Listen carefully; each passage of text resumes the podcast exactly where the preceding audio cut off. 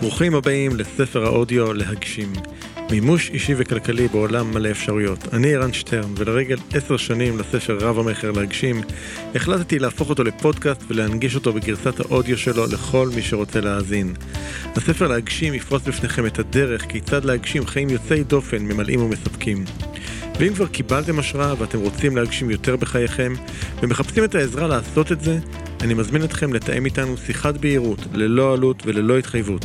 בשיחה הזו נעזור לכם להתמקד ולהבין כיצד לקדם את השינוי בחייכם. לתיאום השיחה ייכנסו לאתר www.ערנסטרן.co.il/doingchange אני אחזור שוב, ערנסטרן.co.il/doingchange האזנה נעימה. אין דבר שיכול לתרום להרגעת הנפש ולשלוותה יותר מיעד יציב. נקודה שאליה תוכל הנשמה להצמיד את עיני השכל. מרי שלי פרק 8 הסוד להשגת היעדים שלנו מרי שלי, הסופרת האנגליה, בתו של הפילוסוף ויליאם גודווין ואשתו של פרסי שלי, פרסמה בשנת 1818, בהיותה בת 19, את ספרה פרנקנשטיין, או פרומטאוס המודרני, כסיפור אימה חדשני. זו הייתה הנקודה מקורית שאליה כיוונה את כל משאביה, והספר הפך לרב-מכר. המפתח להצלחה טמון באופן שבו אתם מציבים את היעדים שלכם. עכשיו, כשאתם כבר מבינים שהפוטנציאל שלכם הוא אינסופי, אתם בוודאי מבינים גם שיש לכם את כל מה שנדרש על מנת להשיג כל יעד שתרצו. מה שאתם באמת רוצים יוכל להתגשם. השאלה המרכזית היא כיצד תציבו את היעד שלכם. כל אחד יכול להציב יעדים, ורבים עושים זאת, אך מרבית האנשים לא משיגים את היעדים שלהם. המפתח להשגת היעדים שלכם טמון באופן שבו אתם מציבים אותם מלכתחילה. מרבית האנשים אינם מודעים כלל לאופן שבו הם מציבים לעצמם את היעדים, ולכן הם גם מפספסים אותם שוב ושוב. בפרק שלפניכם תגלו את סוד ההצלחה הטמון בהצבה נכונה של יעדים ובדיוק הגדרת היעדים שאתם רוצים להגשים. להתחיל בזיהוי המלכודת. במקרים רבים, ההרגלים שלנו יוצרים בתחומים שונים בחיינו אזורי נוחות. בכל תחום שבו אנו פועלים באופן אוטומטי, יש סיכוי גדול שנלכדנו במלכודת הנוחות. המציאות שלכם יכולה להיות טובה, אתם יכולים להיות מרוצים מחייכם, וייתכן שממש לא רע לכם עכשיו. יכול להיות שיש בחייכם כרגע דברים רבים שאתם אוהבים, ואתם אפילו נהנים מרגיעה מסוימת אחרי שנים של מרוץ אחר בית, משפחה, קריירה. יש בחייכם נוחות ואתם מרוצים ממנה. אבל בתוך הנוחות הזו קיים חלק בלתי נראה. באזורי הנוחות שלנו עשויה להמתין לנו מלכודת. מלכודת הנוחות. היא חלק ממשי בחייכם כמו האוויר שאתם נושמים. למילה מלכודת במילון אבן שושן יש שלוש הגדרות משנה. הראשונה, פח, רשת או כל התקן אחר ששמים ללכידת חיה או עופות. 2. מצב או מערך ללכידת האויב. והשלישית, מערב כדי לתפוס מישהו. בכל שלוש ההגדרות ברור כי מי שהמלכודת נועדה עבורו אינו מודע לקיומה. עבורו היא בלתי נראית. נקודת הזמן שבה יזהה אותה תהיה הרגע שבו היא נחשפת. כלומר, החיה, האדם או קבוצת האנשים הנלכדים בה יודעים על קיומה רק תוך כדי ההילכדות ולאחריה. מלכודת הנוחות סמויה מן העין ממש כמו מלכודת העכברים עבור העכבר. העכבר אינו רואה מלכודת, הוא רואה גבינה. הוא אינו מסוגל לראות את המלכודת, ואינו צופה את הסכנה שאורבת לו. האפשרות הזו אינה קיימת עבורו. הוא רואה ומריח גבינה. הגבינה נראית ומריחה מצוין, הוא מכיר את הריח הזה. הוא מתקרב לנגוס בה, והביס הזה עולה לו בחייו או בחירותו. חישבו לרגע על העכבר המופתע שמגלה את עצמו לחוד. הגבינה הטעימה הזו, שהוא כל כך אוהב, המתינה לו בתוך מלכודת. האם העכבר מתעניין עדיין בגבינה? האם לגבינה יש כעת את אותו הטעם שהוא ציפה לו? העכבר עסוק כעת בניסיונות נואשים להיחלץ מהמלכודת. הדרך הפשוטה ביותר לזהות את אזורי הנוחות שבהם אנחנו לכודים, היא לבחון באילו תחומים בחיינו איבדנו את ההתלהבות ואת טעם החיים. בתחומים אלה, דברים שאהבנו, שריגשו או אתגרו אותנו בעבר, הפכו כעת למשעממים ולחסרי טעם עבורנו. הדבר שאנו חווים יכול להיות שחיקה, חוסר עניין, אפתיה או ויתור. כל אלה הם סממנים מובהקים לכך שאנו לכודים במלכודת הנוחות, שאין לנו יעדים ראויים בתחומים האלו, ושאנו פועלים בתוך מערכת הרגלים ישנים ומעכבים. באזורי הנוחות, נוחיות מחליפה את מקומן של הצמיחה וההתפתחות. אנחנו מנהלים את חיינו בתוך מלכודת בלתי נראית, אשר מצמצמת את האפשרויות שלנו ומכתיבה את איכות חיינו, את העיסוקים שלנו, את מערכות היחסים שלנו, את הסביבה, את הקריירה, ואפילו את הבריאות שלנו. הכל מנוהל בתוך מלכודת הנוחות. הבשורות הטובות הן שניתן לזהות את המלכודת ולפרוץ אותה. אנחנו מנהלים את חיינו בתוך אזורי נוחות כמעט בכל התחומים. נוחות זו מתקיימת גם בתחומים שבהם פרצנו והגשמנו ליעדים ראויים בעבר. דרך נוספת לחשוף את אזורי הנוחות היא לזהות את התחומים שבהם הפסקנו לפתח יכולות חדשות והתחלנו לפעול אך ורק מתוך ניסיון העבר שלנו. אנחנו יודעים כבר בתחילת היום כיצד ייראה אותו יום, ולרוב זה כבר משעמם אותנו. יש אנשים שאם תשאלו אותם מה נשמע, הם ישיבו הכל רגוע. רגיעה היא עצירה, שהרי אנחנו כבר יודעים שהכל נמצא בתנועה מתמדת. רגיעה היא נסיגה, האטה, הליכה לאחור, הכל מוכר ונוח. בתחומי הנוחות אין כל התקדמות או התפתחות, ולכן אין בהם הישגים או תוצאות מרגשות. אין בנו כל תשוקה לפעול בעוצמה בתחומים האלה. החוויה היא שהכל בסדר ולא יותר מזה. כשמצב כזה מתמשך על פני חודשים או שנים, אנחנו מתחילים להרגיש עמוק בפנים שאנחנו תקועים. בתחומים הללו כבר מזמן לא נדלק שום ניצוץ, לא התרחשו חיים. הנוחות מספקת לנו תמריץ טוב לשמר אותה. הדבר דומה למעבר משכשוך בבריכת הילדים הקטנה אל השחייה בבריכה האולימפית. בבריכת הילדים המים חמימים, איננו צריכים להתאמץ כדי להחזיק את ראשינו מעל המים, ואיננו חשופים לסכנת טביעה. נעים, חמים ונוח לנו. היכולות שלנו מספיקות על מנת ליהנות ולהשתכשך במים. אבל הבריכה הזו נועדה לילדים קטנים. כשהיינו קטנים, התאימה לצרכים וליכולות שלנו. בינתיים גדלנו והבריכה הרחבה והעמוקה מתאימה לנו הרבה יותר. בתוכה נוכל להרחיב את היכולות שלנו לשחות למרחק, לצלול לקרקעית ולשחק משחקים מסעירים ומרגשים. אלא שאף אחד לא יכול להכריח אותנו לעבור מבריכת הילדים הנוחה אל הבריכה האולימפית. יהיו יתרונותיה אשר יהיו. כך גם בחיים, אי אפשר להכריח אותנו לזוז מאזור הנוחות החמים, הבטוח והנעים שלנו. כדי לצאת מאזור הנוחות נדרשת בחירה, לקום ולפרוץ את המלכודת שתוחמת את גבולותיו, ולהתחיל לחיות במרחב חדש. במרחב הזה אמנם לא תחושו יותר את הנוחות המוכרת והממכרת, אך תחושו תשוקה והתרגשות שיעוררו בכם עוצמות חדשות. תחושו תחושות עוררות שלא מתקיימות באזורי הנוחות, פשוט כי התרגשות ונוחות לא מתקיימות באותו התדר. איננו קשורים בקשר מחייב עם תחומי הנוחות שלנו, ומשום כך אנחנו יכולים לפרוץ אותם. רוב האנשים אשר פורצים את תחומי הנוחות בחייהם, עושים זאת בעקבות אירוע מכונן שדוחף אותם אל מחוץ לתחומי הנוחות שלהם, ומחייב אותם ליצור מפנה בחייהם. כאשר התחלתי להתלבט בנוגע לעתידי המקצועי, פניתי אל מנהלת בכירה בארגון שבו עבדתי. בשיחה ישירה מאוד אמרתי לה שאני לא רואה לעצמי עתיד בחברה, בטח לא בתפקיד או בתחום שבהם עסקתי אז, ושאני שוקל להפסיק לעבוד בחברה. תגובתה הפתיעה אותי. היא הבהירה לי שהיא מעוניינת מאוד שאשאר בארגון, ולפיכך אוכל לבקש כל תפקיד שארצה בכל תחום, והיא תדאג לאשר לי את התקן. באתי במטרה להתפטר וקיבלתי המחאה פתוחה לפירעון מיידי. בהחלט התבלבלתי. לא ציפיתי לקבל הצעה נדיבה ומפתה כל כך. התייעצתי עם חבר טוב שהיה מעורב בתהליך שאני עובר. הוא יצא לדרך עצמאית חצי שנה קודם לכן. שמחתי עליו ועל ניסיון חייו בצומת המשמעותי הזה שנפתח לפניי. סיפרתי לו על ההצעה שקיבלתי. הוא הקשיב לי וסיכם את העניין בשלושה משפטים ואיור. הוא לקח מפית נייר, צייר עליה עיגול, סימן בתוכה נקודה ואמר, אתה נמצא כאן, במלכודת הזהב של ההייטק. אתה רוצה לפרוץ אל מחוץ למלכודת הזו. והנה בנדיבות רבה מציעים לך מקום חדש בתוך המלכודת. אם זה מה שאתה רוצה, תחפש את התפקיד הכי מדליק בעולם. אם לא, פשוט תסרב בנימוס ותמשיך בתוכניותיך. פתאום זה נראה פשוט. יכולתי לזהות את המלכודת של אזור הנוחות בבהירות שלא הייתה לי קודם, ולפרוץ אותה בקלות. את ההבחנה הבהירה הזו יכולתי לקבל מאדם אשר ראה את אזורי הנוחות שלו, זיהה את המלכודת ופרץ אותה. הוא השתחרר משירות קבע שלוש שנים לפני המועד שבו יכול היה להתחיל לקבל פנסיה צבאית נאה. אך הוא לא היה מוכן לחכות שלוש שנים נוספות על מנת לממש את מה שהיה חשוב לו בחייו, ולחיות את החלום שלו. החבר שלי לא דיבר איתי על כדאיות כלכלית, על סיכויי ההצלחה שלי כעצמאי, וגם לא על ההזדמנויות הממתינות לי בתפקיד הנוצץ שאוכל להמציא לעצמי. הוא התייחס בשיחה שלנו לנתון מרכזי אחד בלבד, מה ערן רוצה. חשתי הקלה עצומה בזיהוי של אזור הנוחות והמלכודת, וחשתי בתוכי עוצמה חדשה שהניעה אותה להמשיך ולפעול. לאחר שנפרדנו, הוא אמר לי בישירות ובאהדה רבה, אני בטוח שאתה חש אי נוחות ופחד, זה טבעי. מציעים לך להיות במקום אחד, אבל אתה באמת ובתמים רוצה להיות במקום אחר. עכשיו נשאלת רק שאלה אחת, האם אתה מוכן לשלם את המחיר?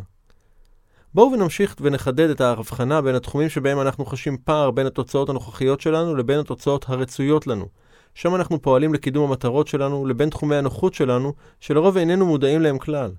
בתחומי הנוחות איננו נוקטים פעולות חדשות ויזומות, או שאנחנו נוקטים בפעולות נטולות מעוף ונטולות אתגר. בתחומי החיים שבהם אנחנו יצירתיים, מלאי תשוקה, מעוף והתרגשות, גם אם איננו משיגים עדיין את מה שאנחנו רוצים, ללא ספק פרצנו את אזור הנוחות. כאשר אנחנו מגשימים יעד ראוי, באופן אוטומטי נוצר אזור נוחות חדש. זוהי מלכודת הדבש של הנוחות. מלכודת זו מתלבשת על כל תחום חיים שבו אנחנו מגשימים את מה שחשוב לנו ונעצרים. אך כאשר אנו יודעים זאת, יש לנו אפשרות להמשיך ולהציב יעדים ראויים וללמוד לפרוץ את המלכודת הנוחות בכל פעם מחדש. תחומי הנוחות עוטפים אותנו כמעט תמיד, מיד עם השגת יעד ראוי. כשתגשימו את מה שאתם רוצים, כל הרגלי הנוחות שלכם יופיעו מחדש. תרצו לעצור לרגע, ליהנות מהתשואות, מהתהילה ולנוח על זרי הדפנה. חשוב מאוד שתהנו, תחגגו, תשתפו את העולם בכל הישגי ההגשמה שלכם.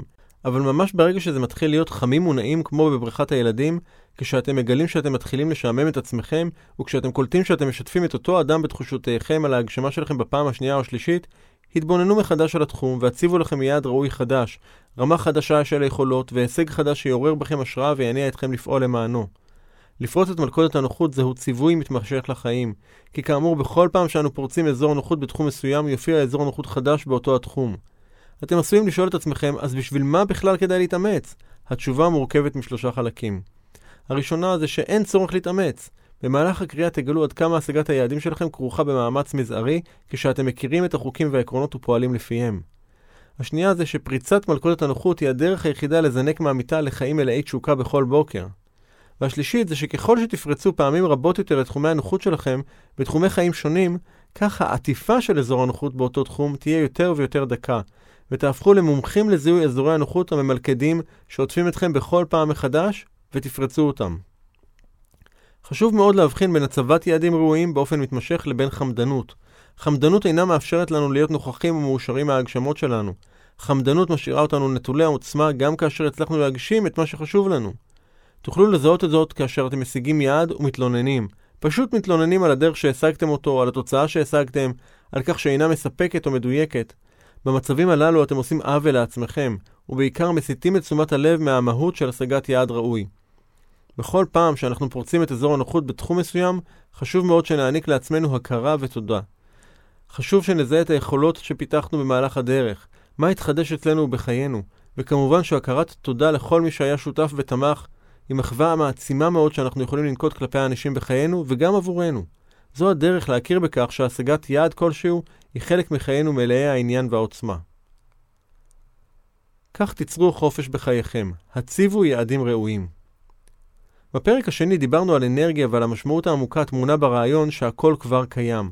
מה שאנחנו רוצים להגשים קיים כבר בממד האנרגטי, גם אם איננו מופיע כרגע בממד הפיזי בחיינו. כל דבר שאתם רוצים שיהיה לכם כבר קיים. בידיעה שהכל כבר קיים תמונה עוצמה אדירה. ידיעה זו היא שמחוללת מפנה ביכולתנו ליצור לעצמנו את החופש שאנחנו רוצים. חופש מדאגות, מתסכול, חופש להגשים כל יעד ראוי עבורנו. חופש הנובע מהעובדה שפיתחנו את היכולת להגשים יעדים ראויים באופן מתמשך. החוקים האוניברסליים פועלים במרחב שלנו כל הזמן. החוקים הללו פועלים בתדר, אשר מאפשר לנו להגשים את כל מה שחשוב לנו באופן הפשוט ביותר. ממש כשם שאם תרצו להאזין לרשת ג', תנועו בין ערוצי הרדיו עד אשר יופיע שיר מוכר בעברית. אז תדעו שהערוץ שביקשתם מופיע ברמה הפיזית שלו. הצבת היעדים שאפרט בהמשך דומה למציאת השידורים של רשת ג'. כיצד? כשאני מעוניין להאזין לערוץ שידור מסוים, אפסיק את החיפוש רק כאשר אשמע את השידורים של אותו ערוץ. בנקודה הזו אעצור, כיוון שברמה הפיזית השגתי את מבוקשי. יעד ראוי, בהיר וברור, המבטא את הרצון שלי, הוא יעד שאני יכול להמשיך לחפש את הדרך אליו, וכשאגיע אליו אדע שהגעתי. איך עושים את זה? איך אנחנו בוחרים את היעד הראוי שלנו, וכיצד אנחנו מכוונים את עצמנו לתדר המתאים להשגתו? זהו תהליך מרתק שמתחיל בהרחבת המודעות. המודעות שלנו משמשת סקאלה של תדרים, אשר באמצעותם אנחנו מושכים אל עולמנו את הביטויים הפיזיים של רעיונות ראויים. התהליך הזה נמצא בידיכם, בשליטתכם ובאחריותכם המלאה. במהלך הפרק הזה ייחשפו בפניכם ההיבטים הנסתרים של הצבת יעדים ראויים. בפרקים הבאים תיחשפו לעוצמות שיש בכם להשגתם. השגת יעדים ראויים מביאה אותנו לרמה גבוהה ורחבה יותר של מודעות. יעדים ראויים הם יעדים שמעצימים אותנו ומדרבנים אותנו לפרוץ את מלכודת הנוחות ולפעול מעבר למחסום הפחד הטבעי שמתעורר בנו בתקופות של שינוי. לאחר שנגשים יעד ראוי, נהיה ברמת מודעות נרכשת חדשה, והיא תמשיך להיות שלנו למשך כל חיינו. בנקודה כזו או אחרת תיתכן מעידה לרגע, אך מהר מאוד תדעו לחזור לנקודת המקור שבה הייתם, כיוון שיש לכם את המודעות וכבר עשיתם זאת. חשוב מאוד שתפתחו את היכולת שלכם להציב לעצמכם יעדים ראויים שיביאו אתכם לרמת מודעות גבוהה יותר. שכן כאשר תשיגו יעדים ראויים, יהיו לכם יכולות חדשות ומפותחות יותר, ואלה יעמדו לזכותכם כאשר תפנו לבחור לכם את היעדים הבאים שלכם. אמיר הוא עורך דין שהשתתף בתוכנית הליווי השנתית שהנחיתי. במהלכה הוא זיהה שאהבתו לנגינה הפכה לתחום רדום בחייו. תחום שבו אין לו יעד ראוי, כזה שהוא מוכן לתת את חייו עבורו. למרות שהנגינה על גיטרה הייתה אחד הדברים המרגשים, המתאינים והמעצימים ביותר עבורו, הוא ניגן בגפו, ללא הרכב, ללא מסגרת או עקביות. הנגינה הייתה אצלו ברקע של החיים. כאשר אמיר זיהה כי בתחום הזה הוא לחוד בתוך מלכודת נוחות נטולת עוצמה או תשוקה, ושהחיים עוברים בזמן שהוא מזניח את הדבר שיכול למלא אותו באנרגיה ובעוצמה, הוא קיבל החלטה להתחיל לנגן ולהופיע בגדול עם הרכב מקצועי. כבר בשלב המחשבה על היעד הראוי, אמיר יכול היה לחוות את האדרנלין ששטף אותו. יומיים אחרי שהוא הגדיר את היעד הראוי שלו, הוא הופיע בפני 70 איש. מחיאות הכפיים של הקהל העניקו לו תחושה עמוקה שהוא עלה למסלול הנכון. מיד אחר כך הגיעו כל ההזדמנויות שהוא תיאר ביעד הראוי שלו. שבוע לאחר מכן הוא הצטרף להרכב, ולאחר כחודשיים של חזרות הופיע מול קהל של 250 איש. אחרי ההופעה הזו נרשמו הזמנות להופעות נוספות, ולוח ההופעות של ההרכב התמלא. חישבו לרגע, למה בעצם לא השגתם עד היום את היעדים החשובים לכם באמת? בגלל שלא היה לכם מספיק כסף? לא מצאתם את השותף המתאים, את הזמן המתאים? או אולי המיתון הוא זה שמעכב אתכם? יכולות להיות סיבות רבות ותשובות רבות. הסיבה המרכזית שבגללה אנשים לא משיגים את התוצאות שהם רוצים, היא שהם לא יודעים איך להשיג את מה שהם רוצים. ומשום שאין להם מושג איך להשיג את מבוקשם, הם מוותרים על רצונותיהם ומשנים אותם ליעדים הגיוניים ומתקבלים על הדעת, כאלה שלכאורה הם בני השגה. ליוויתי מנהל בכיר בתהליך יצירת חזון אישי. בתהליך יצירת חזון לחמש השנים הבאות שאלתי אותו, כמה אתה מרוויח בתמונת החזון שלך בעוד חמש שנים? הוא ענה 25,000 שקלים נטו. כתבתי את תשובתו ובדקתי, האם זהו באמת הסכום שאתה מעוניין להרוויח בעוד חמש שנים? הוא ענה, לא, זה לא מה שאני רוצה. הסתכלתי סביב ושאלתי אותו, מישהו כיוון לך אקדח לרקה, או מנע ממך לומר כמה אתה רוצה להרוויח? הוא חייך, חשב רגע ואמר, אני רוצה להרוויח 50 אלף שקלים, אבל אין לי מושג איך אעשה זאת. מצוין, זה אחד המדדים של יעד ראוי. אין לכם מושג איך תשיגו אותו. יעד ראוי צריך לשקף את מה שאתם רוצים באמת, ולא את מה שאתם חושבים שאתם מסוגלים. הפעולה והחתירה לעבר השגת היעדים הראויים שלכם תיקח אתכם תמיד אל רמת מודעות חדשה, שבה תיחשף בפניכם הדרך להשיג את היעדים הראויים שלכם. וכשזה יקרה, תהפכו להיות אדם אחר, כי מעבר לכך שתשיגו את היעדים הראויים שלכם, בחתירה להשגת היעדים שלכם תעלו את רמת המודעות שלכם, תפתחו יכולות חדשות שיאפשרו לכם להשיג יעדים משמעותיים יותר ולממש את הפוטנציאל שלכם, וכל זה לא פחות חשוב. שימו לב, חשוב מאוד להבחין בוויתור על היעדים הראויים שלכם, שעשוי להתרחש בתהליך סמוי, איטי וחמקמק. יעד ראוי הוא יעד אשר באופן אוטומטי המחשבה הראשונה שתעלה לכם לגביו היא מסוג המחשבות זה לא אפשרי, או אין לי מושג איך לעשות את זה. אלה בשורות מצוינות. אם אין לכם מושג איך להשיג את היעד, אתם נמצאים בדרך הבטוחה אל מחוץ למלכודת הנוחות. הקול הפנימי שלכם לא ירפה וילחש, אתה יכול יותר. זהו הקול המעודד את ההתפתחות והצמיחה שלנו. הקול המאיץ בנו לפעול באופן יצירתי ולהתפתח על מנת להשיג את היעד הבא. הקול שמבטא את הדחף הפנימי להשיג יותר. הדחף הזה מניע אותנו לעבר ידע חדש שיחשוף עבורנו את הדרך אל השגת היעד שלנו. כאשר תשיגו את היעד הראוי שהצבתם לעצמכם, תחושו דחף חדש לחפש את היעד הבא.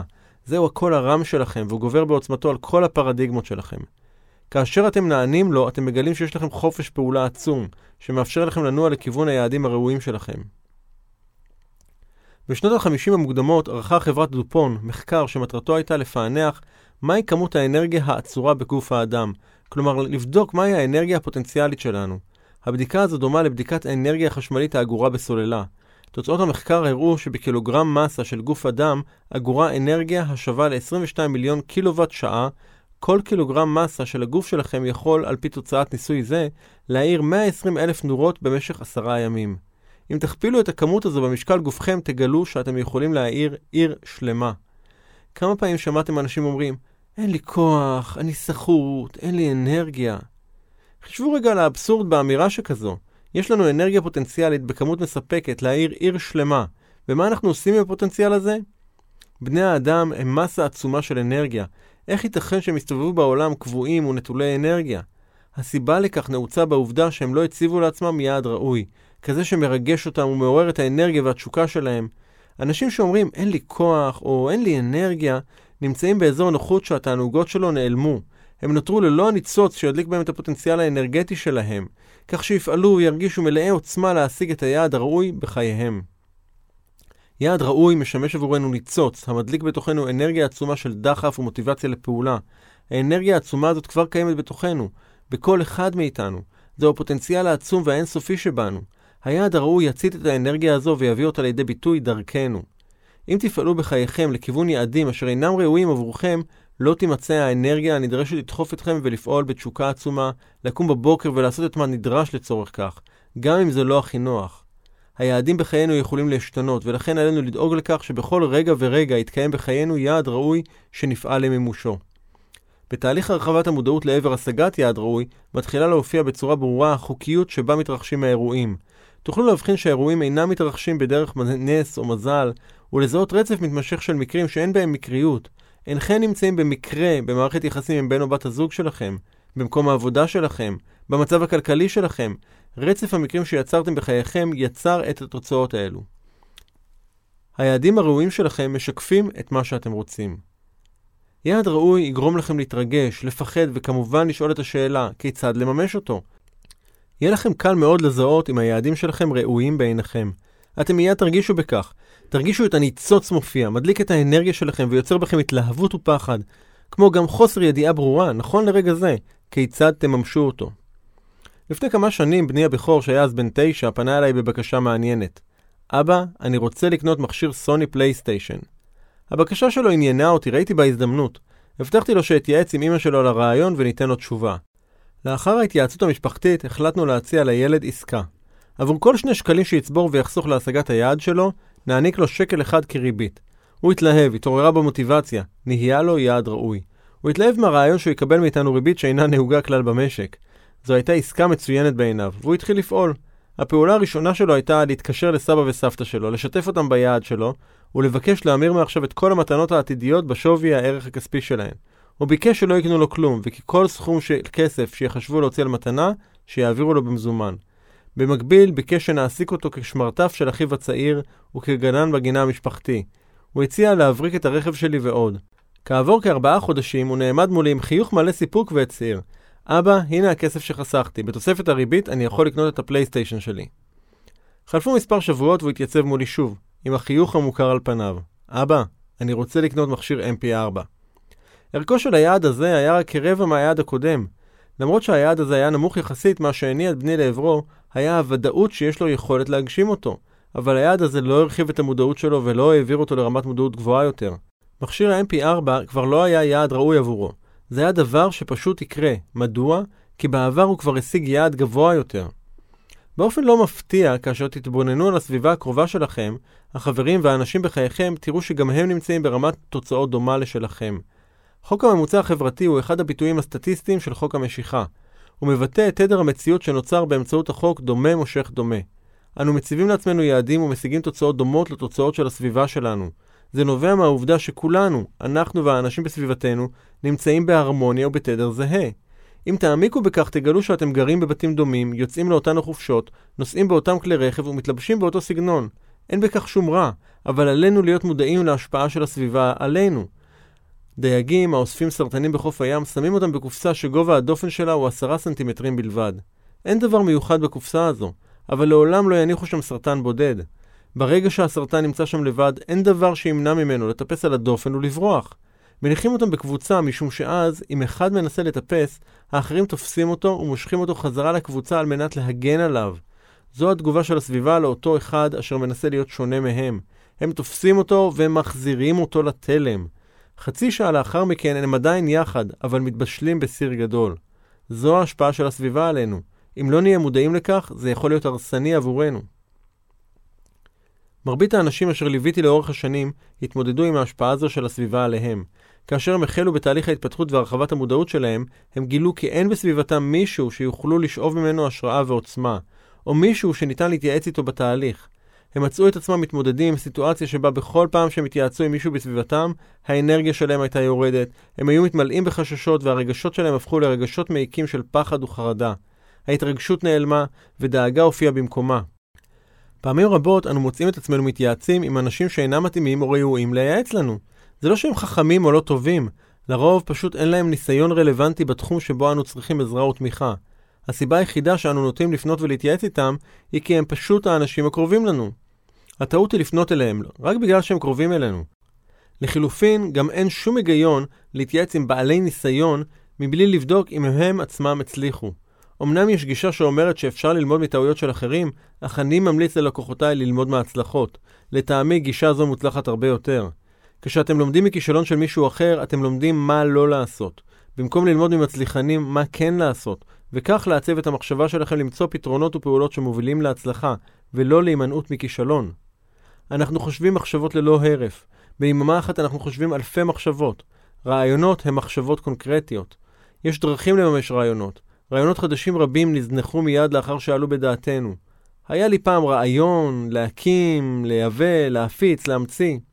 אך חלק מהרעיונות החדשים מבשילים לכדי פעולות ומתקיימים בתוך היומיום שלנו, לצד העיסוקים השוטפים שלנו, משתלבים בתוך כל מה שאנו כבר עושים. רעיונות אשר אינם עומדים במבחן היעד הראוי ייעלמו או יהפכו ליעדים רגילים.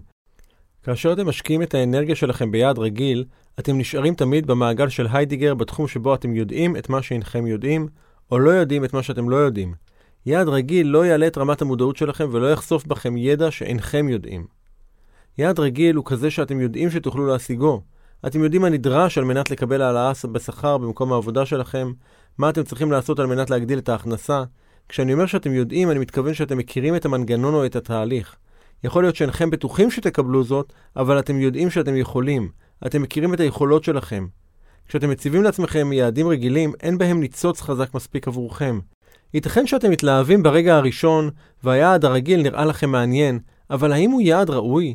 יעד רגיל אינו מקפיץ אתכם מן המיטה בבוקר. פעולה לעבר יעד רגיל לא תגרום לכם לעשות את כל הנדרש לעשות כדי להשיגו, למקד את כל האנרגיה העצומה שלכם ולהפעיל אותה בהרמוניה מלאה בשבילכם. אם לא יהיה לכם יעד ראוי ותפעלו להשיג רק יעדים רגילים, מהר מאוד, עם הקושי הראשון, תזנחו גם את היעדים הרגילים. היעדים שלנו מוגבלים על ידי האמונות והפרדיגמות המוטבעות בתת המודע שלנו. על מנת שנוכל לבחון האם יעד ראוי כלשהו יעד ראוי, נתחיל בשלב הראשון, האופן שבו עלינו להציב את היעדים הראויים. אדם אשר הכנסתו החודשי עומדת על 5,000 שקלים, יגלה שאין בו כל מוטיבציה או ניצוץ להגדיל את היקף העבודה שלו פי שניים או שלושה, על מנת להגדיל את שכרו ב-10% בלבד, ולהרוויח 500 שקלים נוספים בחודש. הסיבה לכך היא פשוטה, זה איננו יעד ראוי עבורו. זה לא מה שהוא באמת היה רוצה להרוויח, ובשביל 500 שקלים נוספים, הוא פשוט לא ישקיע מאמץ, ובוודאי לא מאמץ רב. יעד ראוי עבורו היה יכול להיות הגדלת הכנסותיו לסך של 50 אלף שקלים. אז עשוי להופיע ניצוץ מוטיבציה בעיניו, כתוצאה מהצתת דמיון או יכולת שכלית אחרת. כאשר אחת או כמה מן היכולות השכליות שלנו מונעות לפעולה, אנחנו מתמלאים מיד באנרגיה. אך פעמים רבות, לאחר פרק זמן קצר יחסית של התלהבות, כאשר אדם מגלה שאין לו מושג כיצד להגשים את היעד הראוי הזה, הוא מוותר עליו. ברוב המקרים, כאשר יש לנו יעד חדש ומלהיב, ואיננו יודעים כיצד לממש אותו, אנחנו מניחים לרעיון וממשיכים הלאה, או מעצבים אותו כך שנוכל לממש אותו באמצעות מה שאנחנו כבר יודעים. אם ויתרתם על הרעיון, אתם בנסיגה, התנודה שלכם נמוכה ומתחילה נבילה. אם פעלתם בתוך גבולות הידע שכבר יש לכם, אתם מקבלים תוצאות רגילות, אשר ברוב המקרים לא מעוררות בכם השראה, כיוון שהיעד הזה כבר מוכר לכם, ויכול להיות שפשוט העמסתם על עצמכם יעד מיותר. אתם מוצאים את עצמכם עם תוצאות מוכרות, דומות לתוצאות הנוכחיות שלכם. על מנת לצאת ממלכודת הנוחות שבה אנחנו מגשימים יעדים מוכרים, לשחרר את עצמנו מחוויה של תסכול ולהפסיק להסתובב בעולם נטולי אנרגיה, משועממים ותושים, עלינו לדעת להציב לעצמנו את היעדים הראויים שלנו. יעד ראוי תמיד דורש מאמץ וגובה מחיר. רוב האנשים חיים את חייהם כניצבים בסרט שבו מישהו אחר מככב. תפקידו של נוצב הוא להיות ברקע של ההתרחשויות המרכזיות. הפעולות שלו הן טכניות ומינוריות. בעודו ממלא אחר הוראות הבמאי. הוא סוג של בובה על חוט. הוא לא יקבל אפשרות לממש את כישרון המשחק שלו או את מלוא יכולות הביטוי שלו. אדם המשמש ניצב בחייו, משאיר את התמונה המרכזית של חייו חשופה וריקה. הוא נמצא כל הזמן בשולי התמונה וצובר תסכול. אדם כזה יעשה מה שאומרים לו. במקרה שלי, אמרו לי, לך ללמוד הנדסה, תהיה מהנדס. תואר ראשון לא מספיק, לך ללמוד תואר שני. תמצא עבודה טובה בהייטק. עכשיו תרוויח משכורת טובה, תדרוש תנאים סוציאליים. בחברה שעבדתי בה אמרו לי שתוספות השכר נדחות כי הייתה תקופה קשה לחברה. ואז אמרו שיש מיתון, שהמצב נהיה עוד יותר קשה, ושעכשיו מפטרים. כשאתם מסכימים להיות ניצבים בסרט של חייכם, אתם מעניקים לסביבה שלכם ולנסיבות חייכם את הכוח לנתב את מסלולכם. בסרט שלכם, שבו אתם בוחרים למשוך בחוטים, אתם יכולים לבחור כל תפקיד שתרצו, תוכלו להיות השחקן הראשי, הבמאי, המפיק או התסריטאי. תוכלו למלא את כל התפקידים הללו יחדיו, תוכלו לבחור. את זה תוכלו לעשות רק כאשר תפסיקו להאמין למחשבות שלכם על מה שאתם יכולים להשיג, ותתחילו לשאול את עצמכם שאלה חדשה: מה אני באמת רוצה? התשובה לשאלה הזו היא הנוסחה המחלצת ממלכודת הנוחות. נכון שעל מנת להיחלץ באמת נדרשת גם פעולה בכיוון היעד הראוי שלכם, אך הכל מתחיל בידיעה ובהכרה מה אתם רוצים. התהליך של יצירת הבהירות והידיעה מה אנחנו רוצים, יאפשרו לנו להבחין בין יעד שמבוסס על הרצון שלנו, שהוא יעד ראוי, לבין יעד שאנו יודעים כיצד לממש, שהוא יעד רגיל. בנימין זאב הרצל זכה לכינוי חוזה המדינה.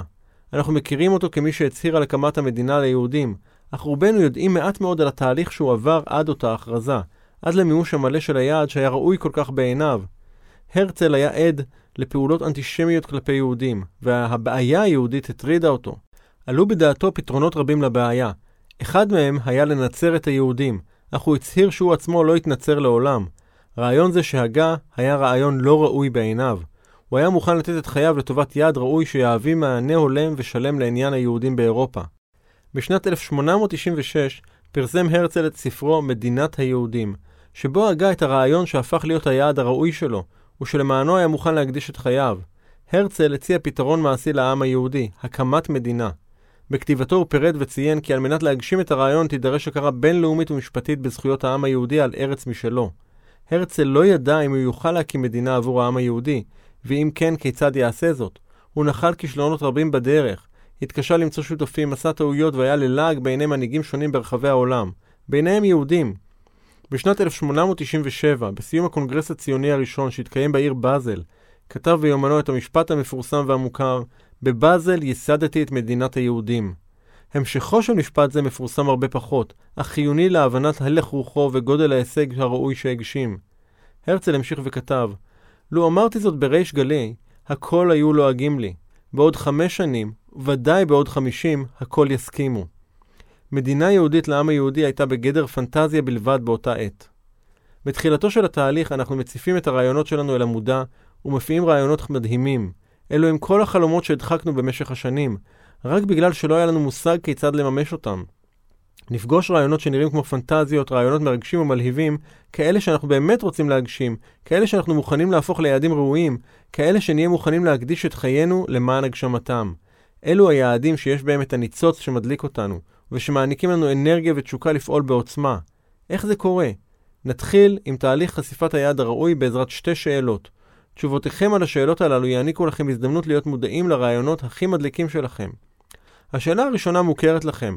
זו שאלה שעולה בדעתכם לעיתים קרובות. האם אני יכול? לרוב אנחנו שואלים את השאלה הזו מעמדה ספקנית מאוד לגבי היכולות שלנו. קחו לעצמכם את זמן על מנת לענות על השאלה הזו מרמת המודעות החדשה שלכם. מתוך המודעות לכך שיש לכם כבר פוטנציאל אינסופי, ושהכל הוא אנרגיה ושהכל כבר קיים.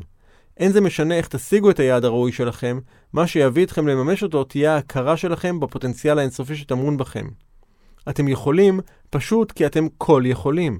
את האיך אתם כבר תמצאו, בעזרת הניצוץ שמדליק את הפוטנציאל האינסופי שלכם.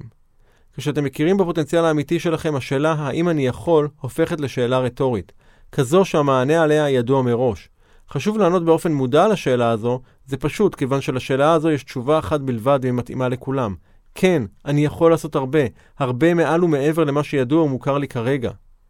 השאלה השנייה היא שאלה מאתגרת, והיא מיועדת לטלטל אתכם ולעזור לכם להתנתק ממלכודת הנוחות. האם אני מוכן לשלם את המחיר? האם אתם מוכנים לשלם את המחיר הנדרש על מנת להגשים את היעדים הראויים שלכם? מרבית האנשים אינם מוכנים לשלם את המחיר, ויש לכך שלוש סיבות מרכזיות. הסיבה הראשונה היא עצלות, תופעה נפוצה מאוד, ואחת מהממלכדות ביותר. לא ארחיב על כך כיוון שבשלב הזה של הקריאה אתם כבר מספיק ישרים וכנים עם עצמכם ביחס לאופן שבו אתם מנהלים את חייכם. אתם ודאי מכירים את המלכודת הזו ואת המאפיינים שלה. הסיבה השנייה היא חוסר ידיעה. אחת התגובות הנפוצות ביותר של משתתפים בסדנאות שאני מנחה, איך אני יכול להתחייב לשלם את המחיר אם אינני יודע מהו? בהמשך תגלו שכל עוד אינכם מוכנים לשלם, המחיר ממשיך לעלות בתודעה שלכם. ברוב המכריע של המקרים אתם מדמיינים מראש את המחיר כגבוה יותר מהמחיר האמיתי, כי אי ידיעה והימנעות מבירור המחיר האמיתי גורמות לנו לדמיין את המחיר כגבוה יותר. דבר זה מגביר את הרתיעה מתשלום המחיר, בלי שום קשר למציאות ולמחיר הראשוני שהיינו משלמים, אלמלא היינו נמנעים. כל שנדרש כדי להתחיל לנוע לעבר יעד ראוי, היא הנכונות לשלם מחיר, דבר תמורת דבר. התנגדות לשלם מחיר מעלה את המחיר באופן לא מודע, כמעט כמו קנס שלא משולם במועדו וצובר ריבית פיגורים ודמי טיפול. המחשה מצוינת לכך נמצא בסיפור על האדם שנתקע במדבר עם המכונית שלו ונזקק לגרר. האיש התחיל לצעוד לכיוון תחנת הדלק הקרובה על מנת לקבל עזרה. תוך כדי ההליכה הוא חשב לעצמו כמה כסף יבקש בעל התחנה על הגרירה. בטח 200 שקל הוא חשב בתחילה. באותו ממשיך ומתקרב אל התחנה, הוא חשב שאולי בעל התחנה יבקש 300, או אולי 400, ואז חשב שבגלל שאין תחנה נוספת בסביבה ואין לו תחרות, יכול להיות שהוא ידרוש ממנו אפילו 1,000 שקל. כשהגיע סוף סוף אל התחנה, הוא ניגש אל בעל התחנה וצעק, השתגעת? אתה רוצה 2,000 שקל על גרירת רכב שלי? בחיים לא אשלם לך סכום כזה. הוא הסתובב בכעס ויצא לחפש עזרה במקום אחר. המציאות, אם כן, היא זו שנוקבת במחיר, אבל רק כאשר אתם מוכנים לשלם אותו. הסיבה השלישית היא פחד.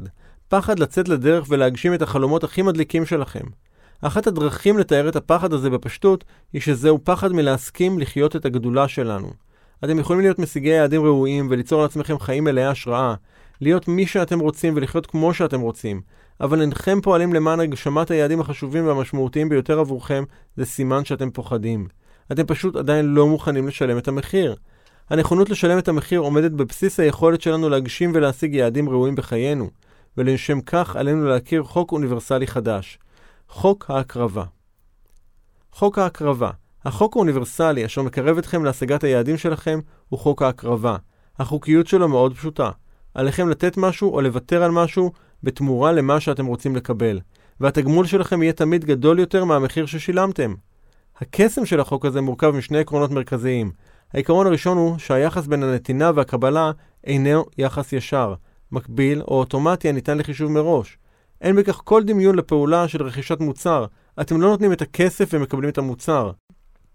החוק הזה נכנס לפעולה כאשר אתם מקריבים דבר מה, ואז במועד אספקה לא ידוע, אתם מקבלים את מבוקשכם. העיקרון השני הוא שהתמורה שתקבלו תמיד תהיה בעלת ערך רב יותר ומשמעותית יותר מן המחיר ששילמתם. ניתן לראות כיצד חוק זה פועל בכל תחום בחיים שלנו. כאשר אתם יושבים בבית קפה, סביר להניח שתסכימו לשלם עבור כוס קפה איכותי סכום של כ-15 שקל. החוויה והתועלת שתפיקו מהשהייה בבית הקפה, מהחברה ומלגימת הקפה תהיה גדולה בהרבה מהעלות שנדרשתם לשלם. אם הייתם מתיישבים בבית קפה, פותחים את התפריט ומגלים שכוס קפה עולה 1,200 שקל, סביר להניח שהייתם ממשיכים אל בית הקפה הבא, שבו תוכלו להזמין כוס קפה במחיר נמוך מהתועלת שתקבלו. כלומר, ברגע שאנו מוכנים לשלם את המחיר, נקבל תגמול גבוה יותר. בכל תהליך שבו אנשים משיגים יעדים משמעותיים וראויים, הם משלמים מחירים. המחיר יכול להתבטא במשאבים כמו זמן וכסף, או בוויתור על עיסוקים אחרים. אני למשל הפסקתי כמעט לחלוטין לצפות בטלוויזיה, והמרתי את הזמן הרב שהתפנה לי בפעולות לקידום היעדים שלי, או בלמידה ובהתפתחות שמעלים את רמת המודעות שלי. הביטוי שחוק ההקרבה ממחיש הוא אין ארוחות חינם. חשוב מאוד שתשימו לב לאופן שבו החוק הזה פועל. על מנת להגשים ולממש את מה שחשוב לכם, תידרשו לשלם מחיר. כשאתם לא מוכנים לשלם את המחיר, הרעיונות שלכם נשארים בגדר פנטזיה, ולעיתים הם אף הולכים ומתרחקים מכם. אבל המחיר שתשלמו יהיה תמיד נמוך מהתועלת שתפיקו. בעלת עסק שליוויתי במהלך השנים פגשה באדם שהתלהב מאוד מהפוטנציאל של העסק שלה, והציע לעבוד ואף להיות שותף בו. הוא היה עתיר ניסיון בתפקידים בכירים בחברות גדולות, והאמין שיש ביכולתו לתרום רבות לקידום ולפיתוח העסק שלה. הוא דרש ממנה משכורת דומה לזו שהרוויח קודם לכן כשעבד באותן חברות גדולות. יציע לו שכר בסיס נמוך יותר ותגמול גבוה יותר המבוסס על הצלחה ואופציה עתידית לקבל אחוזים מסוימים בעסק שלה. הוא סירב להצעה שלה, משום שרצה את הוודאות שבקבלת משכורת גבוהה וקבועה. הוא לא היה מוכן לוותר על הביטחון של המשכורת הקבועה. מצד אחד הוא רצה ליהנות מן הפוטנציאל הגדול הטמון בעסק עצמאי ובהיותו בעל אחוזים ומניות בעסק שכזה, ומצד שני, הוא לא היה מוכן לשלם את המחיר הנדרש בשביל להשיג זאת. דנה, לקוחה שליוויתי במשך תקופה ארוכה, התחילה את תהליך הליווי כשהייתה בצומת דרכים חשוב בחייה. מספר חודשים קודם לכן היא קיבלה מינוי כסמנכ"לית באחת מהחברות הגדולות במשק הישראלי. במבט ראשון נראה היה לה ולסביבה שלה שהגשימה חלום. התפקיד היה נוח ומתגמל, היה לה מעמד בכיר, תנאים והכנסה גבוהה. כעבור מספר שבועות בתפקיד התחילה לסבול מתופעה מוכרת של חוסר מימוש אישי, שאני קורא לה תסמונת הקל"ב. קשה לקום בבוקר. בכל בוקר שהייתה פוקחת את העיניים, היא הייתה מרגישה מועקה באזור הבטן, חוסר חשק להתחיל את היום. בחוויה הפנימית שלה הרגישה וידעה שהיא יכולה לעשות הרבה יותר.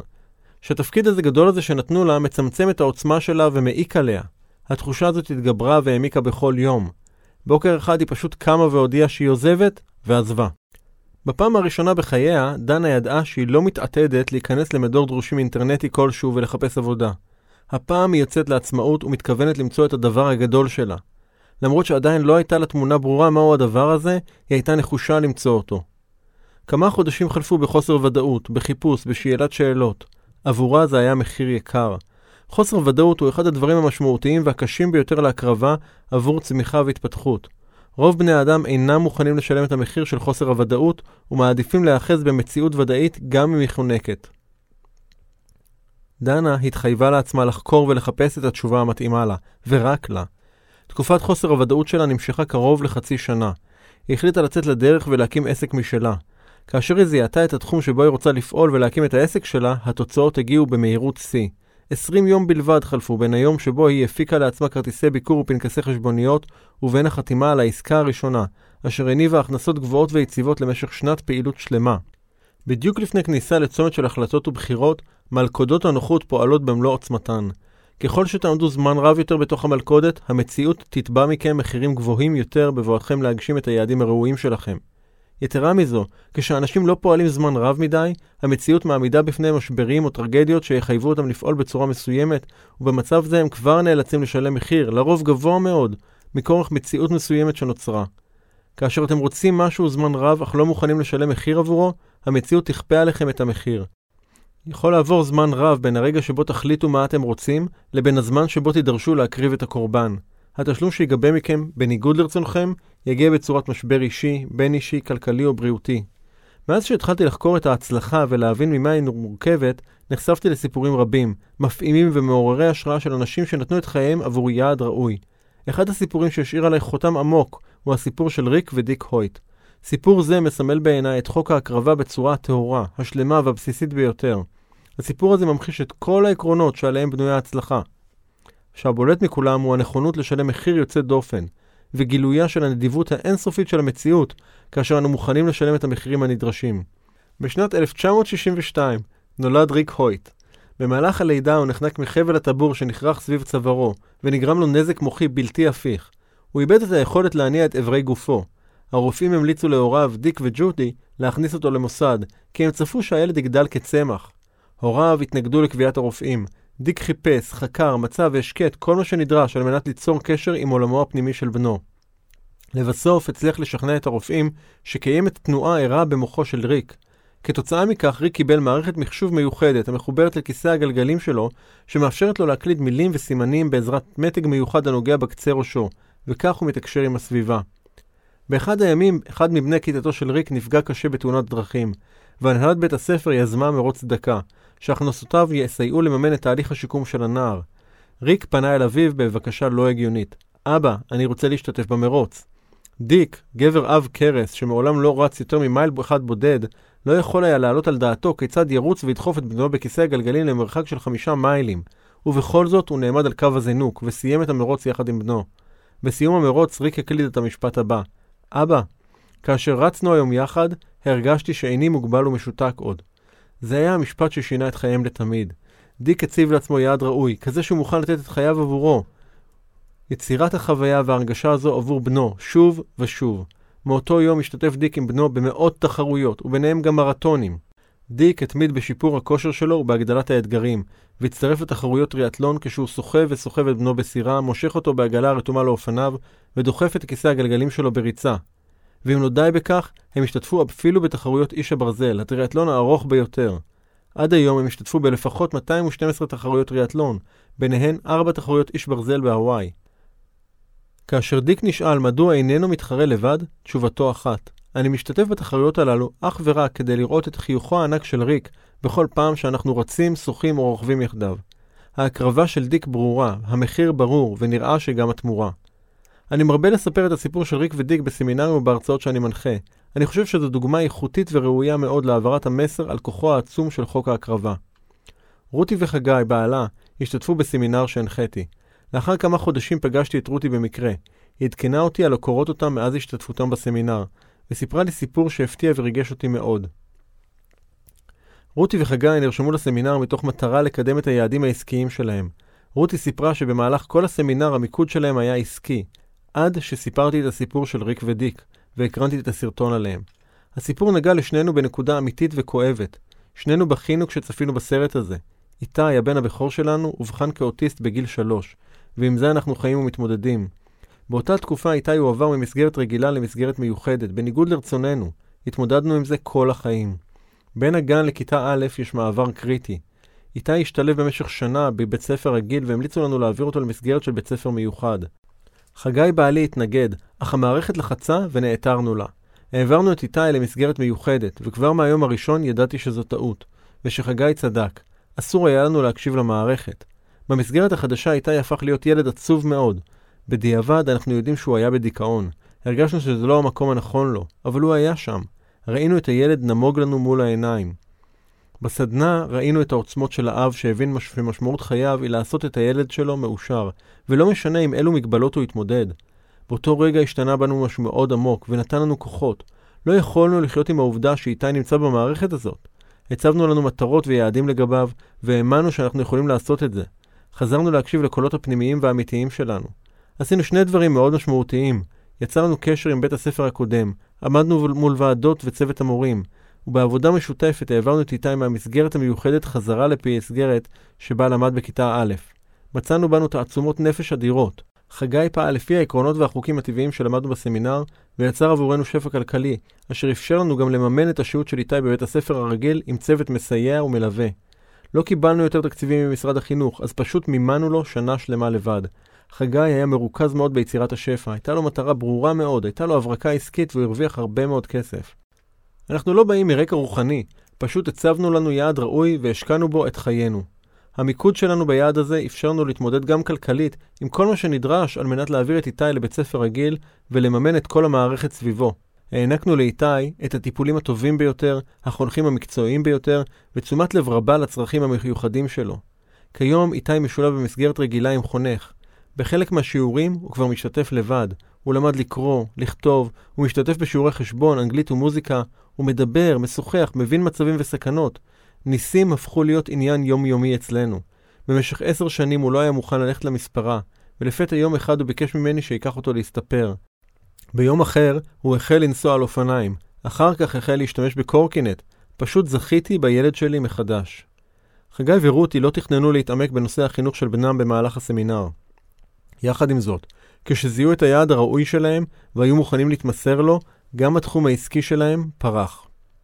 שגיאה נפוצה שרבים מאיתנו עושים היא להשוות את עולמנו הפנימי לעולמם החיצוני של הסובבים אותנו, כך שבעצם אנחנו משווים את התוצאות שלהם להתמודדויות שלנו. איננו רואים את הדרך שהם נדרשו לעשות, את המחירים שהם שילמו, ומה הם היו מוכנים להקריב על מנת להשיג את מה שחשוב להם. בהשוואות הללו אנחנו בהכרח מפסידים, או מנצחים, אבל לא חשים הגשמה או סיפוק, ובטח שלא ממוקדים ביעדים הראויים שלנו. התקשורת מספרת לנו את סיפורי ההצלחה או הכישלון, אך לא את התהליך ולא את מה היה האתגר שעמד בפני המצליחים. מה הכניע את הכושלים? מה היה התהליך של הצמיחה ואילו משברים היו המנוף להגשמה? איננו יודעים באילו מקרים אנשים נהגו בהתאם לעקרונות ולחוקים הטבעיים, ובאילו מקרים נהגו בחוסר התאמה. אנחנו מסתכלים סביב ואומרים לעצמנו פעמים רבות מה הסביבה יכולה, או מה אחרים מסוגלים ומה אנחנו לא. קיים מחיר למלכודת. מחיר המלכודת משולם כל הזמן על ידי מי שאינו מוכן לפעול לכיוון יעדיו הראויים. אלה אשר אינם מוכנים לשלם את המחיר, כיוון שהוא לא ידוע או מפחיד, משלמים מחיר כפול. המחיר הזה משולם בחוויה של תסכול, חוסר מימוש והגשמה, שעמום, פחד וטלטול מחזורי בין התלהבות ואכזבה, הנובע ממימוש של תוצאות מוכרות. זהו המחיר שאנחנו משלמים כשאנחנו לא עושים צעד ופועלים. בנוסף למחיר המשולם במלכודת, היעדר הפעולה המקדמת אותנו ליעד הראוי הוא היעדר כל מה שיכולנו כבר לממש ולהגשים, והוא מחיר עצום שאין לו שיעור. בתהליך שלי, גם לאחר שזיהיתי את המלכודת הנוחות שלי, והתחלתי לזהות את הכיוון החדש שרציתי לפנות אליו, המשכתי לחיות במלכודת הנוחות עוד חודשים רבים, בעודי מתלבט אם לפעול ולעזוב את העבודה או לא, ובעודי משלם את מחיר הפחד והיעדר הפעולה. מלכודת הנוחות נוחה עוד יותר בהייטק, שם היא עשויה מזהב. הנוחות שלה היא ברמה של חמישה כוכבי פרימיום. הפחד להקריב את הנוחות הנוצצת הזו שיתק אותי. נוחות כלכלית, אישית, סביבתית. נוחות ברמה הכי גבוהה שיש. נוצצת למרחקים ומרשימה אחרים. החוויה שלי הייתה שאני תקוע, מנוטרל וממולכד לחלוטין, מחזיק את המלכודת במו ידיי, ומספר לעולם שאין לי ברירה, אני במלכודת. כל זה המשיך להתאים לי עד הנקודה שבה לא יכולתי לסבול את המחיר ששילמתי בכל בוקר כשפקחתי את עיניי. אל זמן היקיצה שלי חלחלה חוויה עמוקה של בזבוז זמן. אני מבזבז את המשאב היקר ביותר בחיי, זמן. באותו הרגע, למלכודת הנוחה נהיה טעמר. הזמן הוא התשלום הגבוה ביותר שאדם יכול לשלם. זיהוי המחיר שאנחנו משלמים למלכודת הנוחות גורם לכך שבתוך פרק זמן קצר מאוד לא נוכל לסבול זאת יותר ונתחיל לפעול. גם כשהבנתי שאני מבזבז את זמני היקר, הפחד עדיין היה חזק ודומיננטי. זיהיתי את הפחד, הפחד שלי היה פחד כלכלי. לפחד יש תפקיד חשוב בהתפתחות שלנו, וחשוב מאוד שנכיר אותו. פחד כלכלי מפעיל מיד את מערכות ההישרדות שלנו. במצב הזה אנחנו לא חושבים, אלא שורדים. כשתקף אותי הפחד הזה, הרגשתי כאילו אני ניצב מול מפלצת מרובת ראשים. כל ראש מכוון אליי שאלה אחרת. מה יהיה עם התשלומים השוטפים? מה יקרה אם תיכשל? האם אתה יודע שאתה עדיין משלם משכנתה? מה יקרה אם תצטרך לפנות את הבית ולמכור אותו? לשאלה הזו עניתי, מתי? מחר יזרקו אותי מהבית? לא. יופי, אפשר עוד קצת לנשום. עוד שבוע יזרקו אותי? לא. עוד חודש? גם לא. אז מתי כן? כאן כבר לקחה חלק הפעולה השכלית. ואז גם התחלתי להפעיל שיקול דעת בצורה שקידמה אותי. שאלתי את עצמי, עוד כמה זמן כן? ברגע ששאלתי את השאלה הזו, התחלתי להפעיל את החשיבה שלי, להתבונן על המציאות בעיניים פקוחות ולשחרר את איום ההישרדות המעיק. כסף מנוהל באמצעות מערכת של פעולות חשבונאיות ומספרים. מחברים, מחלקים, מחסירים ומוסיפים, ומקבלים תוצאה מבוטאת במספר מדויק. רק אחרי שישבתי וחישבתי את פרק הזמן העומד לרשותי מבחינה כלכלית, ואת הסכום שאני מוכן לסכן, על מנת להיחלץ מהמלכודת, יכולתי לבחון את התשובה שלי לשאלה, האם אני מוכן לשלם את המספר המדויק הזה, או לא? הנחתי על הכף את שני המחירים, את זה שאני כבר משלם במלכודת הנוחות, לצד מה שאני עשוי לסכן כשאפרוץ אותה, ושאלתי את עצמי, איזה מחיר אני מוכן לשלם עכשיו? התשובה הייתה מהירה וברורה. היא הייתה נינוחה ובטוחה, ופוגגה את תחושות הפחד. עד הנקודה שבה עניתי על השאלה, לא יכולתי להתחיל לפעול. אבל כשהייתי כבר מוכן לשלם את המחיר, הייתי מוכן לשלם אותו בו ברגע. אנחנו משלמים מחיר בחוסר פעולה, ואנחנו יכולים לבחור להקריב את הנוחות הממלכדת בתמורה להזדמנות להגשים יעדים ראויים. השאלה היחידה שעליכם לענות עליה היא, האם אתם מוכנים לשלם את המחיר עכשיו? כשאנחנו מוכנים להקריב את חלקנו ולשלם מחיר על מנת לפרוט את מלכודת הנוחות, הפנטזיות שלנו הופכות מעוד רעיון ליעד ראוי. ההפתעה הנעימה היא שמאותו הרגע שבו בחרנו לשלם את המחיר, הרעיון הראוי אינו מניח לנו. ממש כשם שהרעיון להקים מדינה ליהודים לא הניח לבנימין זאב הרצל, והרעיון להדליק נורה לא הניח לאדיסון. תמונה בהירה של מה שאנחנו רוצים תתחיל להופיע, והיא תתרחב בתת המודע שלנו עד שיתחיל השלב הבא. הצבת יעדים ראויים הוא תהליך שכלי. השגת היעדים הללו הוא תהליך שפועל על פי חוקיות אוניברסלית. אנדרו קרנגי אמר פעם לנפוליאון היל, כל רעיון שתחזיק במחשבתך, ממנו תפחד או שאותו תעריץ, יתחיל מיד ללבוש כסות בצורה הנוחה והמתאימה ביותר האפשרית. לפני כמה שנים, כאשר ויקי ואני נסענו לארה"ב על מנת להשתתף בתוכנית ההכשרה של בוב פרוקטור, קיבלתי הוכחה מוצקה לאמירה הזו של קרנגי. המסע היה כרוך בהסכמה שלנו לשלם מחיר גבוה. העלות הכספית המשמעותית בשילוב עם היעדרות של שנינו למשך שבועיים מהבית, גברו מאיתנו מחיר גבוה. ידענו שהתועלת שנפיק תהיה הגדולה בהרבה. הידיעה הזו השפיעה על ההשתתפות שלנו בתוכנית ועל המוכנות שלנו לקלוט ולקבל את מירב התועלת מההשתתפות שלנו בה. ביום שהגענו חזרה ארצה, צלצל לפתע הטלפון הנייד שלי, שהיה שקט רוב היום כיוון שמעט מאוד אנשים ידעו שחזרנו. על הקו היה רונן, רואה החשבון שלי. אחרי כמה שאלות של נימוסים הוא ביקש את פרטי חשבון הבנק שלנו. הופתעתי ושאלתי אותו מה קרה, ויכולתי לשמוע אותו מחייך. לא קרה כלום, עומד לרשותך החזר מרשויות המס. מס הכנסה רוצים להחזיר לך כסף, והם עושים העברה ישירות לחשבון. הסכום שקיבלתי היה כמחצית מהעלות של תוכנית ההכשרה ממנה חזרנו. בערב התיישבתי למיין את הדואר שהצטבר בהיעדרנו. בין המעטפות, התשלומים והחשבונות בצבצה מעטפה מעורך הדין שלנו. המטפל בתביעה שהגשנו נגד הקבלן שבנה לנו את הבית. בתוך המעטפה היה מקופל פסק הדין של המשפט.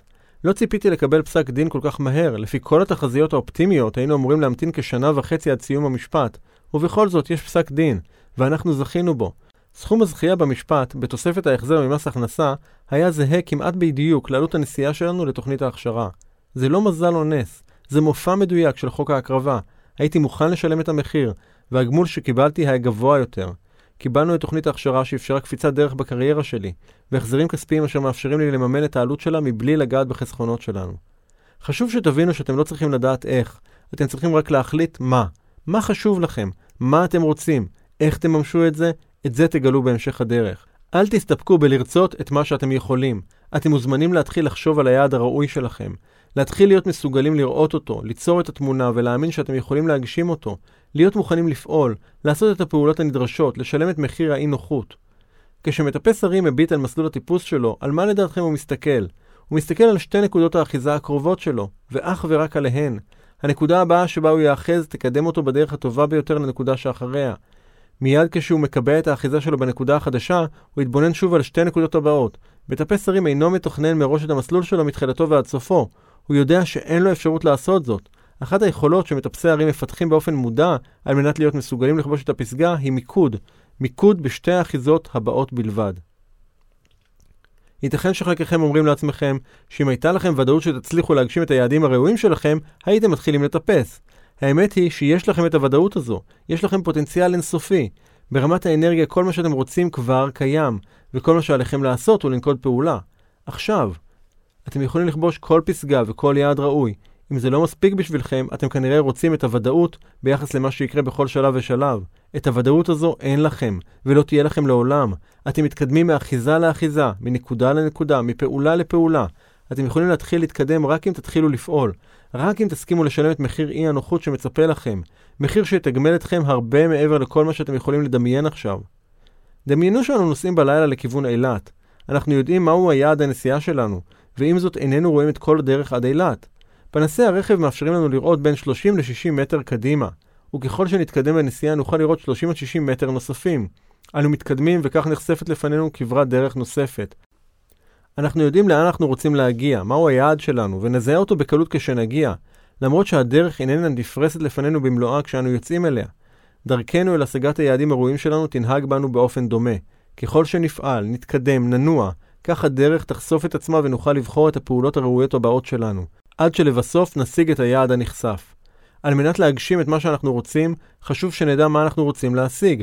בשלב זה חשוב שהיעד יהיה חזק הרבה יותר מהאמונות שמפעילות את תת המודע שלנו, כי אלמלא כן, אמונות אלו יעקבו ויעצרו אותנו. יעד ראוי הוא יעד המעורר בנו פחד והתרגשות בו זמנית. הוא מדליק את ניצוץ האנרגיה שבנו. הסיבה שהוא מעורר בנו פחד נעוצה בכך שאיננו יודעים עדיין כיצד נממש אותו. מה אתם באמת רוצים? הגענו לשלב שבו נחשוף את מה שחשוב לכם ואת מה שאתם רוצים באמת. נחשוף את הרעיונות שעשויים להיות יעדים ראויים שתתרגשו להגשים. על מנת להתחיל להגדיר מה אתם רוצים, הכינו לעצמכם מחברת וכלי כתיבה. מחברת מיוחדת זו תשמש אתכם בתהליך הזיהוי של מה שאתם רוצים. לפני שאתם מתחילים לערוך את הרשימה, קראו בבקשה את ההנחיות, ולאחר מכן הניחו את הספר ותנו לעצמכם ליצור את רשימת 30 הרצונות שלכם, הרעיונות של מה שאתם רוצים בחיים. רשימה זו היא התשתית של מה שחשוב לכם להשיג בחייכם. עיינו בקווים המנחים שלפניכם, הם יאפשרו לכם למקד את החשיבה שלכם במה שאתם רוצים באמת. שמרו על חופש הביטוי, אל תגבילו את עצמכם ואל תשפטו את הרעיונות שעולים.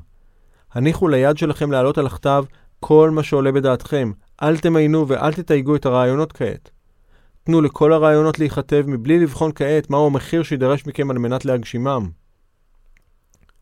העלו את כל הרעיונות הפרועים שלכם, אתם לא צריכים כרגע תוכנית כיצד לממש אותם.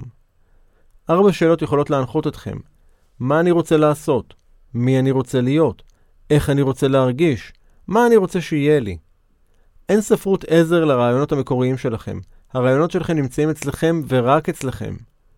כשאתם חושבים שנתקעתם, הניחו לעצמכם להמשיך ולחשוב. מעבר לרובד הרעיונות השגורים והידועים שלכם, נמצאים רעיונות מודחקים ומופנמים שאתם רוצים לחזור ולפגוש. זה המקום לפנטז, אז אל תוותרו עליו, תוכלו לחזור להיות ריאליים בסוף הרשימה. הניחו גם לסדר העדיפויות, הוא חסר ערך בשלב הזה. אל תתחמו את היעדים שלכם בזמן מסוים. היו מפורטים ולא כלליים. למשל, אל תכתבו אני רוצה שיהיה לי הרבה כסף, רשמו אני רוצה להרוויח או לצבור X שקלים ליום. עכשיו, התחילו לערוך את הרשימה שלכם. כשתהיה לכם רשימה מפורטת עם כל השלושים הרעיונות שלכם, מי אתם רוצים להיות, איך אתם רוצים להרגיש ומה אתם רוצים שיהיה לכם, עיינו במספר דקות. שימו לב לתחושות שעולות בכם כשאתם קוראים כל אחד מהם. תנו לעצמכם לחוות את הרעיונות שלכם, ושימו לב מה אתם מרגישים ביחס לכל אחד מהרעיונות הללו. מיד נלמד לעשות הבחנה בין רעיונות אשר מבטאים את מה שאתם רוצים באמת, לבין אלה אשר מבטאים את מה שאתם חושבים שביכולתכם להשיג. ברשימת הרעיונות שלכם מופיעים רעיונות שאתם יודעים כיצד לממש, פשוט כי כבר מימשתם רעיונות דומים בחייכם. אתם יכולים ליצור תוכנית ולפעול. יכול להיות שהם מרגשים אתכם, אך הם אינם מפחידים אתכם. בכל פעם שאתם פוגשים רעיון כזה, כתבו לידו את המילה רגיל. קראו פעם נוספת את הרעיונות הנותרים, ובצעו את מבחן היעד הראוי לכל אחד מהם. שאלו את עצמכם את השאלות הבאות: האם אני באמת רוצה להשיג את היעד הזה? האם הוא מרגש אותי? האם עולה בי פחד כשאני חושב עליו? האם אין לי מושג כיצד לממש אותו? אם עניתם בחיוב על כל ארבע השאלות, תוכלו לציין את המילה ראוי לצד הרעיון. עכשיו מונחת לפניכם רשימה עם הרעיונות הרגילים והרעיונות הראויים שלכם. עיינו בה שוב, ושימו לב לרגשות שעולים בכם בזמן העיון. דרגו את הרעיונות שלכם לפי עוצמת הניצוץ שהם מדליקים בכם, לפי רמת התשוקה שאתם חשים כאשר אתם חושבים על השגתם. דרגו אותם כך שהספרה אחת מציינת את הרעיון המרגש ביותר, הספרה שתיים את זה שאחריו, וכך מספרו ברצף את כל הרעיונות שלכם. הרשימה הממוספרת שקיבלתם כעת מכילה גם את הרעיונות שאתם יודעים כיצד לממש, כיוון שכבר מימשתם רעיונות כאלה או דומים להם בעבר, וגם רעיונות אשר אין לכם ברגע זה כל מושג כיצד יממשו אותם. אלו הם הרעיונות הראויים שלכם, והם מדורגים כרגע לפי רמת התשוקה שלכם לממש אותם. השלב הבא הוא שלב פשוט להבנה, אך הוא עשוי להיות מורכב מאוד לביצוע עבור רוב בני האדם, שלב ההחלטה. על מנת להפוך את הרעיונות שלכם ליעדים ראויים ולהתחיל לפעול, עליכם לבצע את הפעולה החשובה ביותר, החלטה. עליכם לקבל החלטה שתממשו את היעד הראוי שלכם, ושאתם מוכנים לשלם את המחיר הנדרש. במהלך השנים גיליתי, לתדהמתי, שזהו השלב שבו רוב האנשים נתקעים, נעצרים, מתחילים לתרץ, לנמק ולהסביר למה הם לא יוכלו לממש את הרעיונות הללו, הרעיונות שלהם עצמם. לפני שניגשים לממש רעיון ראוי כלשהו, נדרשת החלטה שלמה וכנה לפעול במלוא העוצמה על מנת להשיג ולממש את היעד שאליו אנו מתחייבים, ואז ליצור את כל מה שנדרש על מנת לממש אותו, כשאנחנו יודעים שנידרש לשלם מחיר שאינו ידוע לנו עדיין. נפוליאון היל הקדיש בספרו חשוב והתעשר פרק שלם לנושא ההחלטה. במהלך המחקר שלו נחשף שוב ההרגל המאפיין אנשים מצליחים, שיופיע שוב ושוב ברעיונות שערך.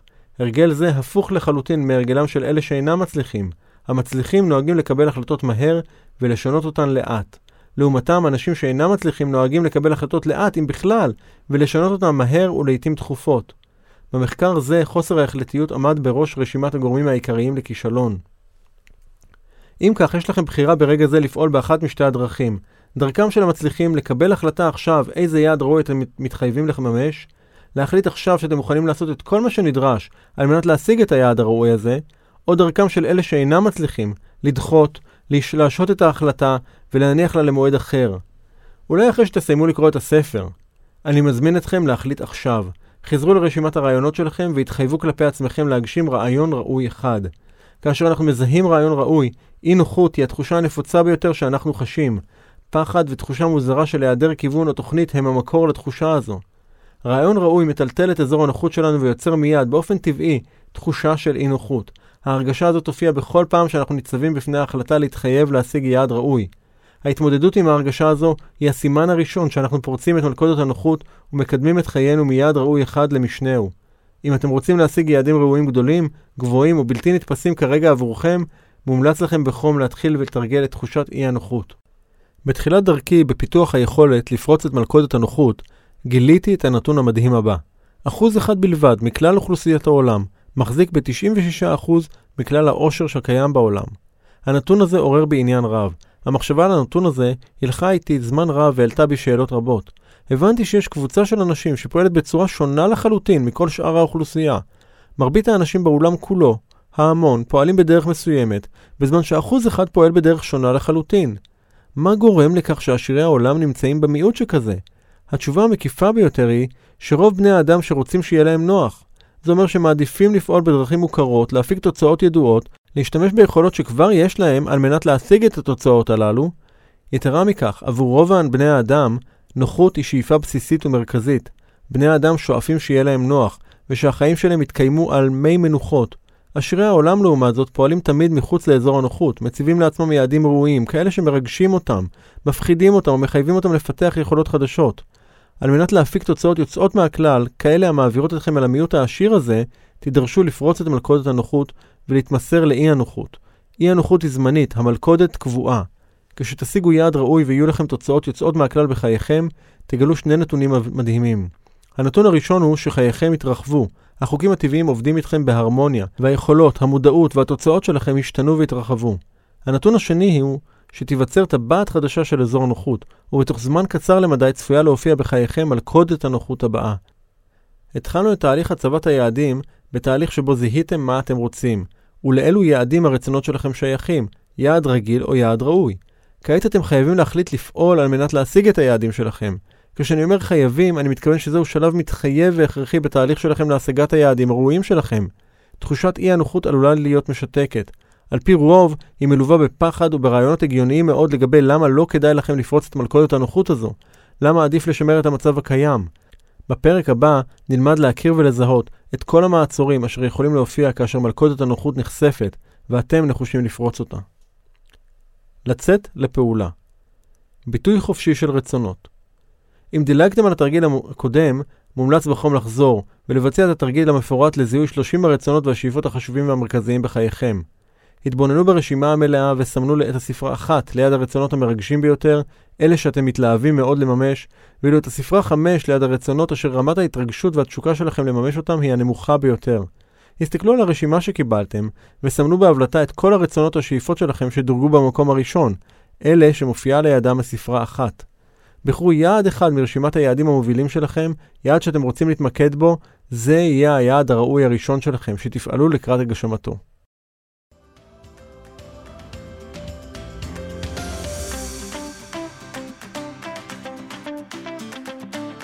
זהו, כאן מסתיים הפרק הזה.